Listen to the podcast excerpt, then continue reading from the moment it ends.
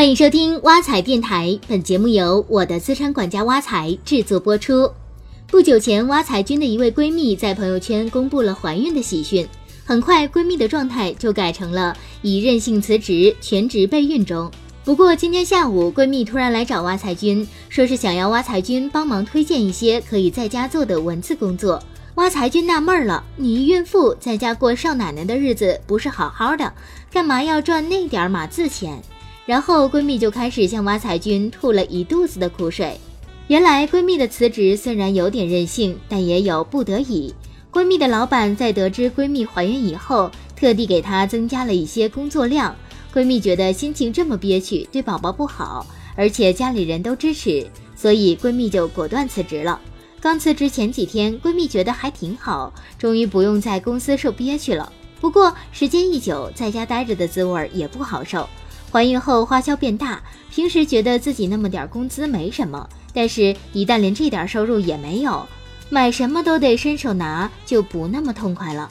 而且闺蜜担心在家荒废太久，对未来的职业发展也不好，所以想找个码字的活儿，即使赚钱不多，也能有点事做。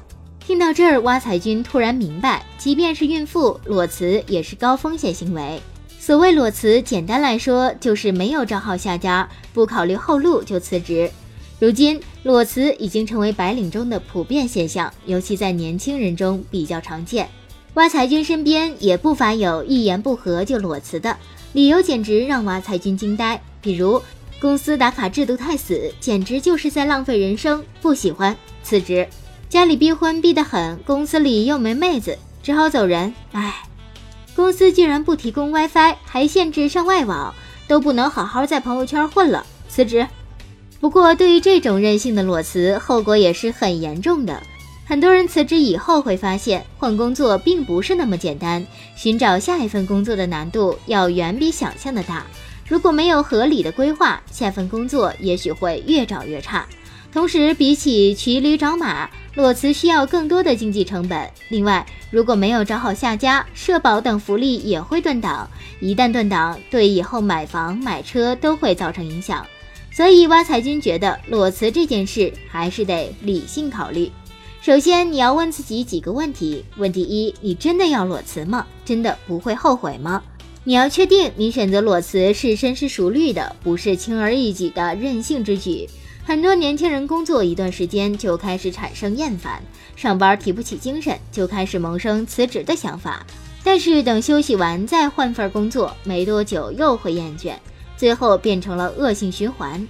其实刚开始工作的时候，挖财君也有过厌倦工作的情绪。挖财君以过来人的经验告诉你，遇到这种情况，最好还是坚持下，在工作中寻找新的兴趣，比换工作值得。问题二：你有信心在充分休息后找到一份合适的工作吗？大多数的面试官会给裸辞的应聘者贴上冲动的标签，在不少面试官看来，裸辞是一种缺乏职业规划以及对自身价值迷茫的表现。所以，如果你没有明确的规划，没有过硬的职业技能，裸辞后找下一份工作会并不容易。问题三：你在裸辞的这段时间里，经济有保证吗？通常来讲，裸辞后休息加找工作一般需要三至六个月的时间。既然选择裸辞，就要准备好足够半年甚至更久的备用资金。像挖财君的闺蜜一样，一裸辞就变成了伸手党，自己兜里没钱，日子也不是好过的。如果上面三个问题你都不用担心，那裸辞才能有底气。其次，要提前对裸辞后的生活做好规划。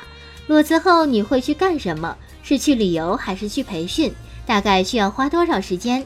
如果是裸辞后边放松边做自由职业，也要给自己制定一个作息时间表，比如早上几点起床，几点开始看书，几点开始写作，几点可以出去放松。如果没有规划，裸辞就容易变成荒废人生。另外，裸辞多久开始重新入职，也要有明确的时间规划。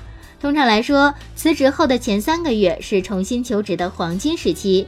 要是三至六个月还没有找到工作，就容易产生焦虑的情绪。最后，裸辞后你的五险一金会断档，要提前做好相关准备。养老保险虽然交费年数越长拿得越多，但中间断几个月影响不是很大。最后可以按年限累计，但是医保比较重要，医保中断以后看病就得自己掏钱，万一在辞职期间生病，经济压力还是挺大的。特别是像挖财君的闺蜜那样，在怀孕期间裸辞，医保是万万不能断的，所以辞职后最好把社保接上。